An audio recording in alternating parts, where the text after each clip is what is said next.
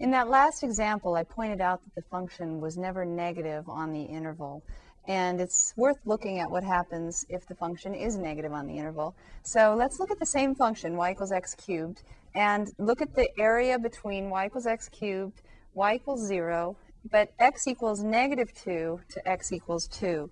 So if we redraw a picture, we still have the cubic function like that. And we're going this time from negative 2 to 2. So x equals negative 2 to x equals positive 2, something like that. Now you might notice there's a lot of symmetry here, and that, that's definitely going to come into play here very soon. So we're going from negative 2 to 2, and we want the area, and we're just going to use Riemann sums and see what happens. Now if I want to use left endpoints, then I would start here and make my first rectangle from there, right? If I want to use if I do that though, then my last rectangle is formed here. If I use right endpoints, then my last rectangle is formed up here, but then my first rectangle is formed on the left like this, a little, not at negative 2, but at negative 2 plus whatever delta x is going to be. So I'm to, I'm, I actually think it's instructive to look at how to set it up both ways, using left endpoints and right endpoints. Then we're to pick one that seems to be at least moderately easier. So let's uh, start first of all with our delta x. We need to know what delta x is to know what our endpoints are. So delta x is b minus a over n. b is 2. a is negative 2, so you got to watch your signs, over n. So this time my delta x is twice as big, right? It's 4 over n instead of 2 over n because I'm taking actually twice the size of my x interval. Instead of going from 0 to 2, it's negative 2 to 2. So delta x is 4 over n. Now, using left endpoints,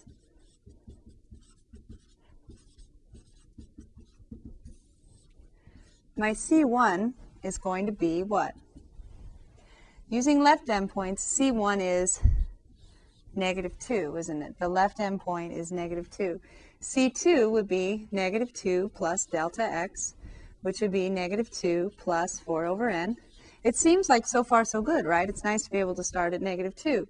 C3 would be negative 2 plus 4 over n plus another 4 over n. Oh, maybe I should write that. Negative 2 plus the 4 over n from before plus another 4 over n, which is negative 2 plus 2 times 4 over n, right? The two 4 over n's add together like that. So you'll notice that C3 is negative 2 plus 2 times 4 over n. It doesn't match up like it did with the right endpoints. This might be the first indication to you that we have some problems using left endpoints, potentially. CK, what's CK?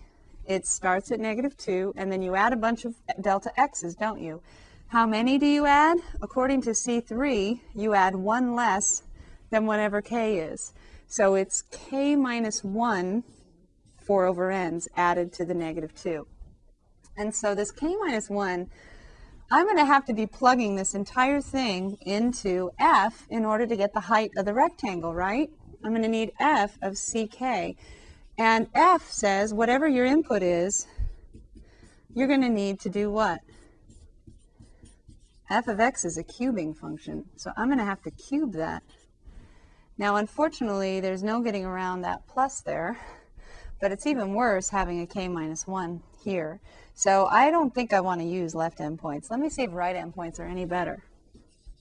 Using right endpoints,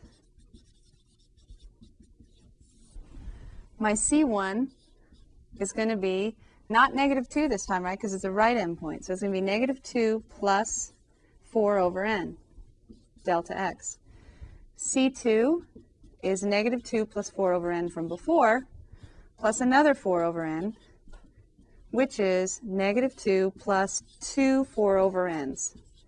This time, like it did in the last example we did, the k matches with the number of 4 over n's you add. ck is negative 2 plus k 4 over n's. That's going to be what I plug in to F to get the height of my kth rectangle. So this input is going to be cubed, unfortunately. So instead of starting at zero, starting at negative two really messed me up in my um, in my Riemann sum. So we're going to need some algebra here in just a second. But f of ck is this thing cubed.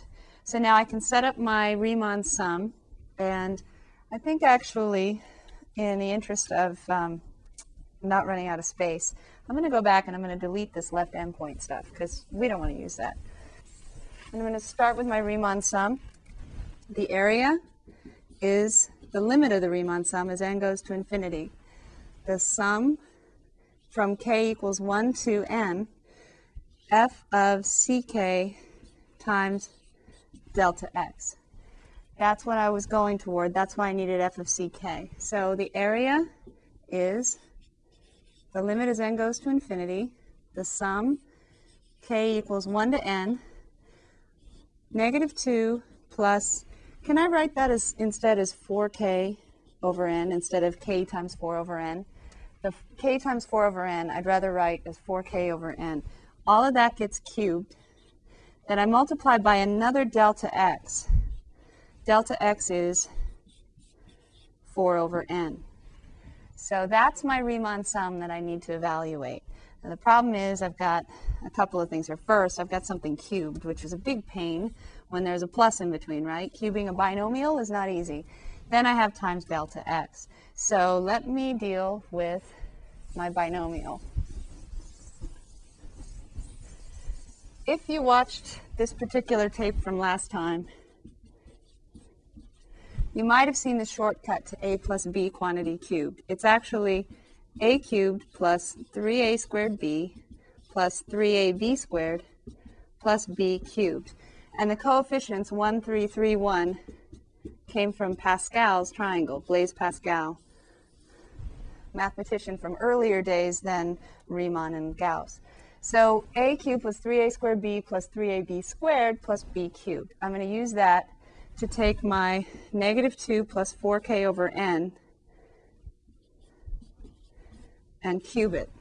I'm going to do that first, then I'll put it back in my Riemann sum. So the, I'm going to just cube the negative 2, because that's a cubed. By the way, a is negative 2, and b is 4k over n. Okay? So I have a cubed, negative 2 cubed, plus 3a squared times b to the first plus 3a, oops, a is negative 2, times b squared, and b is 4k over n. Then finally plus b cubed. So I have a cubed plus 3a squared b plus 3ab squared plus b cubed. And the first one's a cubed. So pause and stare at that for a moment if you'd like to see that that's true, cubing that thing. Now I'm going to simplify. Negative 8 minus plus, sorry, negative 2 squared is positive 4. 12, oops, times another 4 is 48. K over n minus this time I have 4 squared is 16 times 6, or you could do 16 times 2, that's easier, is 32, and 32 times 3 is 96. So I have a negative 96 k squared n. This is all arithmetic and algebra. So I have 16 times 2 is 32 times 3 is 96, and it's negative. And k squared over n squared, I almost missed something, right? Just talking about the algebra, I should just do it instead of talk about it. Plus 4 cubed is 64, k cubed over n cubed. It's really important that I take my time here because I don't want to go through a lot of work and then get the wrong answer. So I'm pretty sure this is correct. This is my height. It's all going to be multiplied by 4 over n. So I'm just doing the work outside here.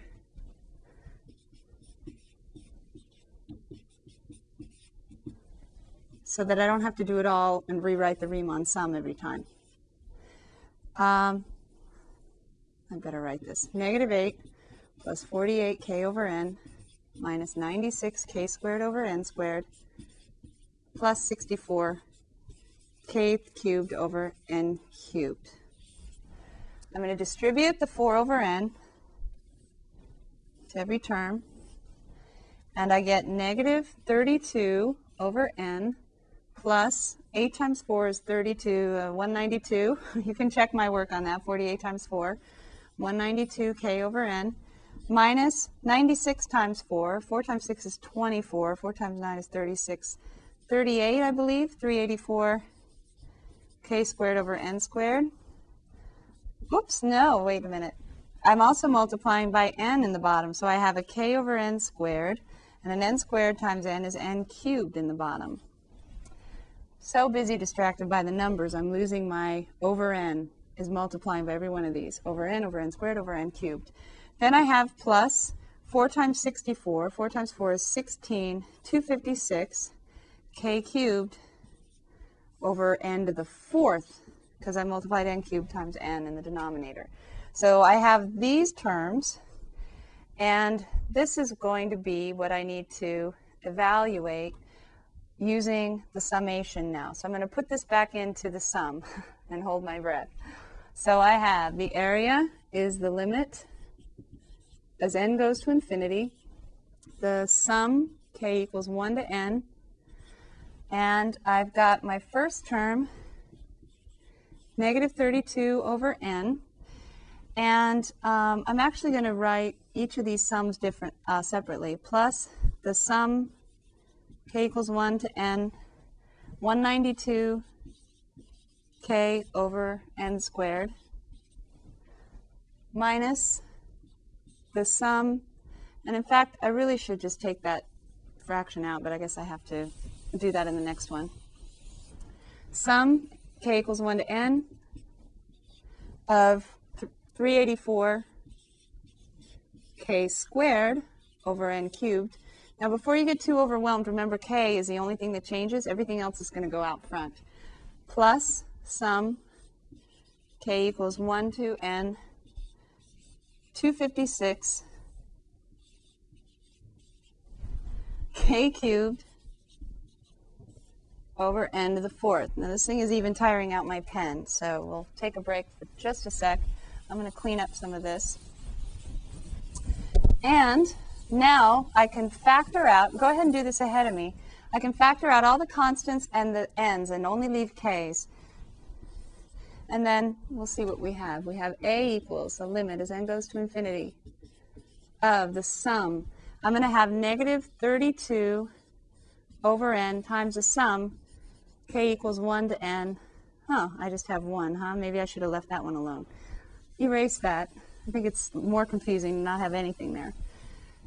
Let's just evaluate this sum. This is, as k goes from 1 to n of negative 32 over n, the 1 over n can go out front and negative 32 is a constant. So you have negative 32 n times. So the sum is negative 32n. Then I have plus 192 over n squared coming out of the sum. And then inside the sum, I just have k. We know the sum from 1 to n of k. We have a formula for it. Minus 384 over n cubed. I'm pulling that out. I have the sum, k equals 1 to n, k squared, we have a formula for that, plus, pull out the 256 over n to the fourth, sum, k equals 1 to n, k cubed, we have a formula for that as well. So what we've done is we've broken it up into things that we can evaluate the sums of using formulas. I did the first sum already because it was more confusing not to do it. Now at this point, we're going to plug in all our n's and evaluate each of these sums, and when we work it all out, we're actually going to get an answer. Um, maybe not for area. Maybe I need to be careful using that A over there. Let me circle that and say question mark. See what happens. Now, I'm sure you're thanking me for this at this point. This very long problem that we need to finish is actually kind of neat because it enables us to use all four formulas that we have for sums when we cancel these n's, we're going to have the, uh, well, actually, we already did the sum, so never mind. I already did that one, right? The constants as k goes from 1 to n. it was negative 32n, and then there was already an over n there. Then I rewrote the rest of what we left off with, negative 19, sorry, positive 192 over n squared, times the sum, k equals 1 to n of k. We know that one. And then negative 384 over n cubed times the sum, k equals 1 to n of k squared, plus 256 over n to the fourth, the sum of k cubed. So now we've got a formula for k cubed, we've got a formula for k squared, and we have a formula for k. That was Gauss's formula. So now we can go ahead and evaluate the, the sums, and then we're going to see if we can take the limit. So step by step, we just have four terms coming from taking our cube of the right endpoint um, and then multiplying by delta x. So we have this here, and we have the limit n goes to infinity of negative 32. That's just going to stay, right? Because a limit of n going to infinity of a constant is just the constant back again. Plus 192 over n squared. Then the sum of all the k's, we use the formula for. That's n times n plus 1 over 2. Okay, see if you can finish this line using what you know for the sum of k squared and the sum of k cubed, and then come back. Coming back, let's see, we've got negative 384 over n cubed. The sum of k squared is n times n plus 1, just like before, but then it also has a 2n plus 1 factor, all over this time 6. And then finally we have plus 256 over n to the fourth times, by the way, let me underline that. That was the k squared sum. And the sum of the cubes, that's the n squared times parentheses n plus 1 quantity squared all over 4. We're taking the limit of all of this mess as n goes to infinity. And you might think, that's impossible, but it's not. So I'm going to go back here. And I'm going to simplify and take the limit. So I'm going to write each limit separately, I think. So what's the limit as n goes to infinity of negative 32? That's still negative 32, isn't it? Then I have plus the limit as n goes to infinity of 192. Actually, can I divide that 2 in there? 2 goes into 192 96 times. Double check me on that. 96 times. So I have 96. Now I'm going to have n squared plus n multiplied by the 96, and that's all going to be over n squared.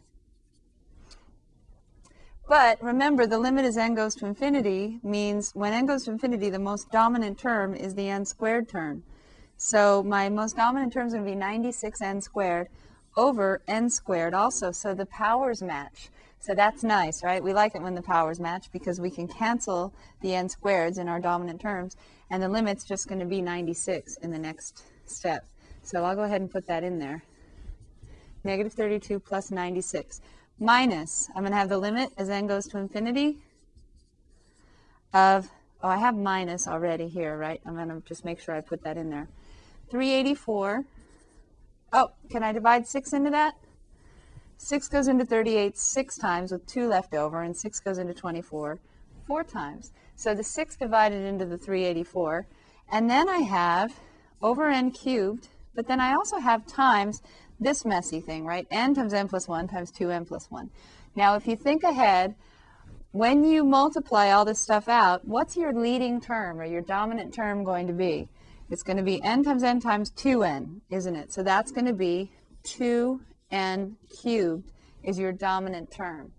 Now the rest of the stuff I don't have to write because the limit as n goes to infinity of the, the thing above is equivalent to the limit as n goes to infinity of 64 over n cubed times 2n cubed.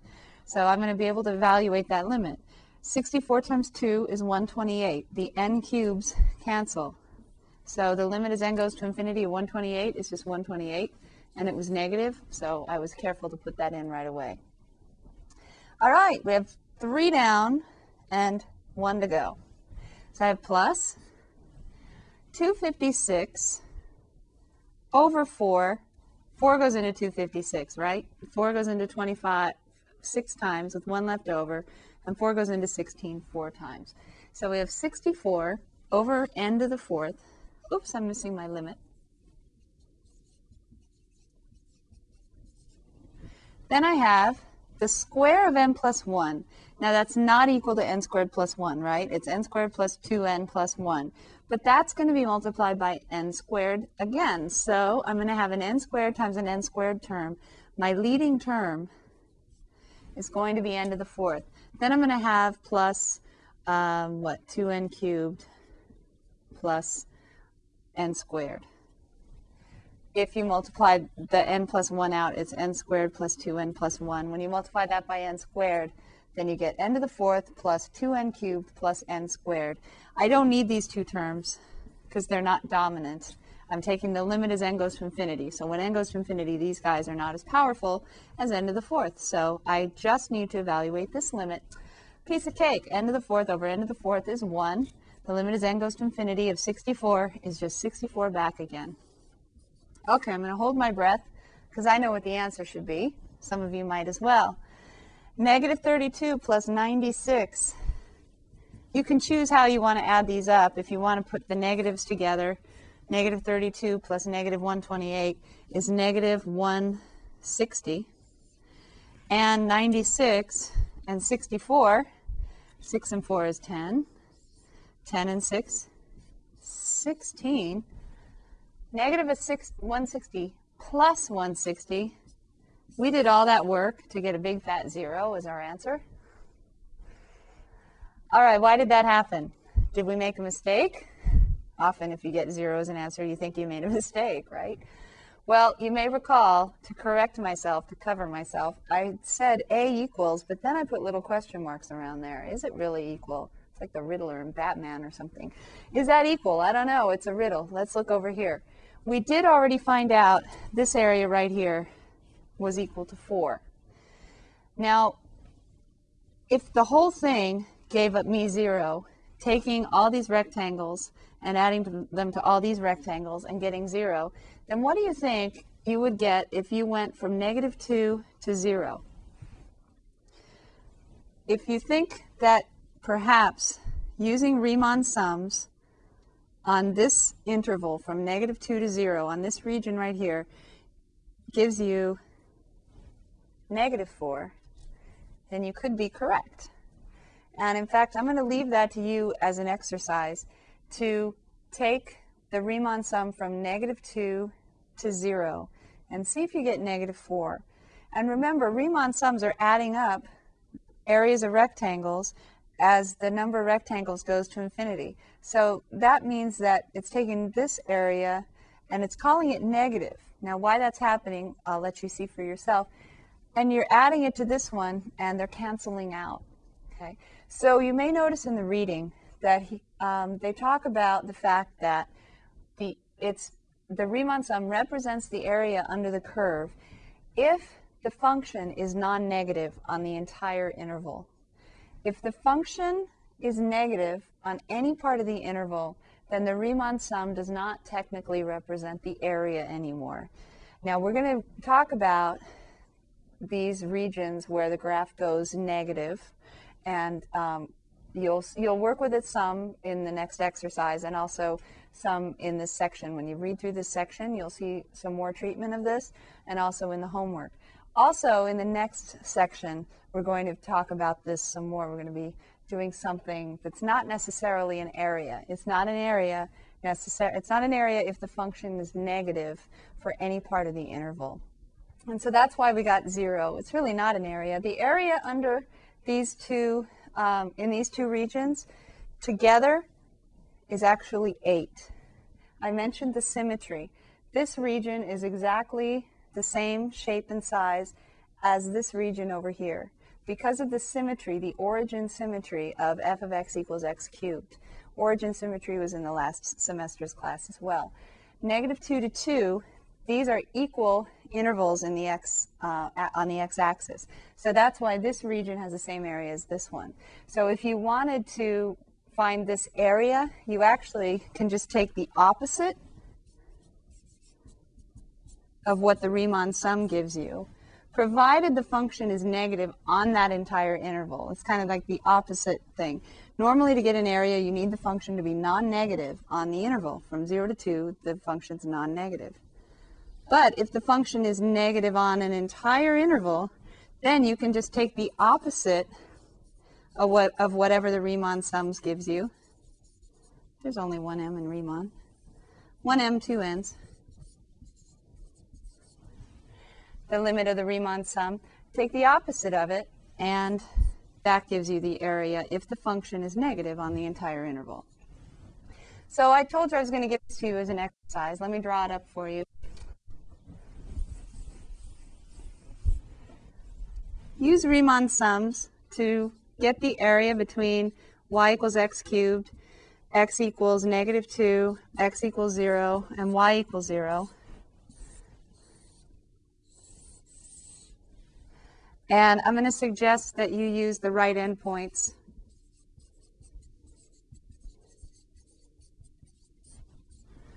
And you're going to go, um, if you have trouble with the right, try the left. Um, and you're going to go from negative 2 to 0. You're going to make rectangles. This is actually using the left end point. I'm trying to think which would be better. I thought right, but then, yeah, I think the right end point's better. Oh, that was correct. Going from here, the right end point. No, like that. And remember your delta x is b minus a over n. It's 2 over n again, just like it was when we went from 0 to n. And your c1, if you use a right endpoint, your c1 is negative 2 plus 2 over n. Dot, dot, dot, your ck endpoint. I'll let you figure that one out, okay? Figure out ck. Then, then plug that in to get f of ck, and then plug that in to get um, your Riemann sum, and um, see if you can get negative 4, because that should be what you get with these, the Riemann sum going from negative 2 to 0. That negative 4 adds to the positive 4 that we found in the first example, and overall, that's why the Riemann sum from negative 2 to 2 would give you 0. All right, so we learned about two mathematicians in this section, and the first one was Carl Friedrich Gauss, and he's the one who came up with that shorthand for the sum of uh, i equals 1 to n, or k equals 1 to n of i or k. And I told you that I would prove it for you, other than the intuitive proof that we did. Uh, actually, then I re remembered that the proof is in the book, so I'm going to let you um, read it. It's quite interesting. It uh, basically adds another sequence in the opposite order. And when you add those together, you have two too many of them, so then you divide by two. I'll let you see that that's the same as n times n plus 1 over 2. Okay, so the proof is in the book. And uh, Carl Friedrich Gauss came a little bit before Riemann in the history of mathematics. And uh, presumably, although I'm not an expert on math history, I need to read up on it more presumably then he paved the way, his work with um, summation and things like that, probably paved the way for Riemann's work in uh, these Riemann sums. You'll see that you definitely need um, trig formulas in order to find sums in the Riemann sums, you know, that, that sum of k cubed. If we didn't have a formula for it, we'd be stuck. So you might also notice that I used I mean, just y equals x cubed became quite complicated. The examples in the book are y equals x squared, uh, y equals 2x minus 3, things like that. There, I think there are some, there is an x cubed in the homework though, so I wanted to make sure I addressed this. Plus it covers a lot of things, a lot of tools that you need to be able to do problems like these. However, I'm sure you can imagine that very quickly these examples, these problems, you know, finding areas or, or things like that, would get complicated very fast. Just things like, you know, x squared plus 1. You could investigate what that would involve using Riemann sums. And so we definitely don't want to have to do everything this way. So as you might guess, trudging through the examples this way is going to lead us into a better way to find the area under a curve and then also more generally do other things with um, techniques that we've learned in this chapter. I don't want to give anything away, but you can probably guess that the next section is going to relate area and Riemann sums, and also what we learned before we started talking about area. So I'll let you uh, hold your breath on that one. Have fun working on the homework on this. Try to keep track of all your numbers, and just remember that it builds character to practice all this stuff.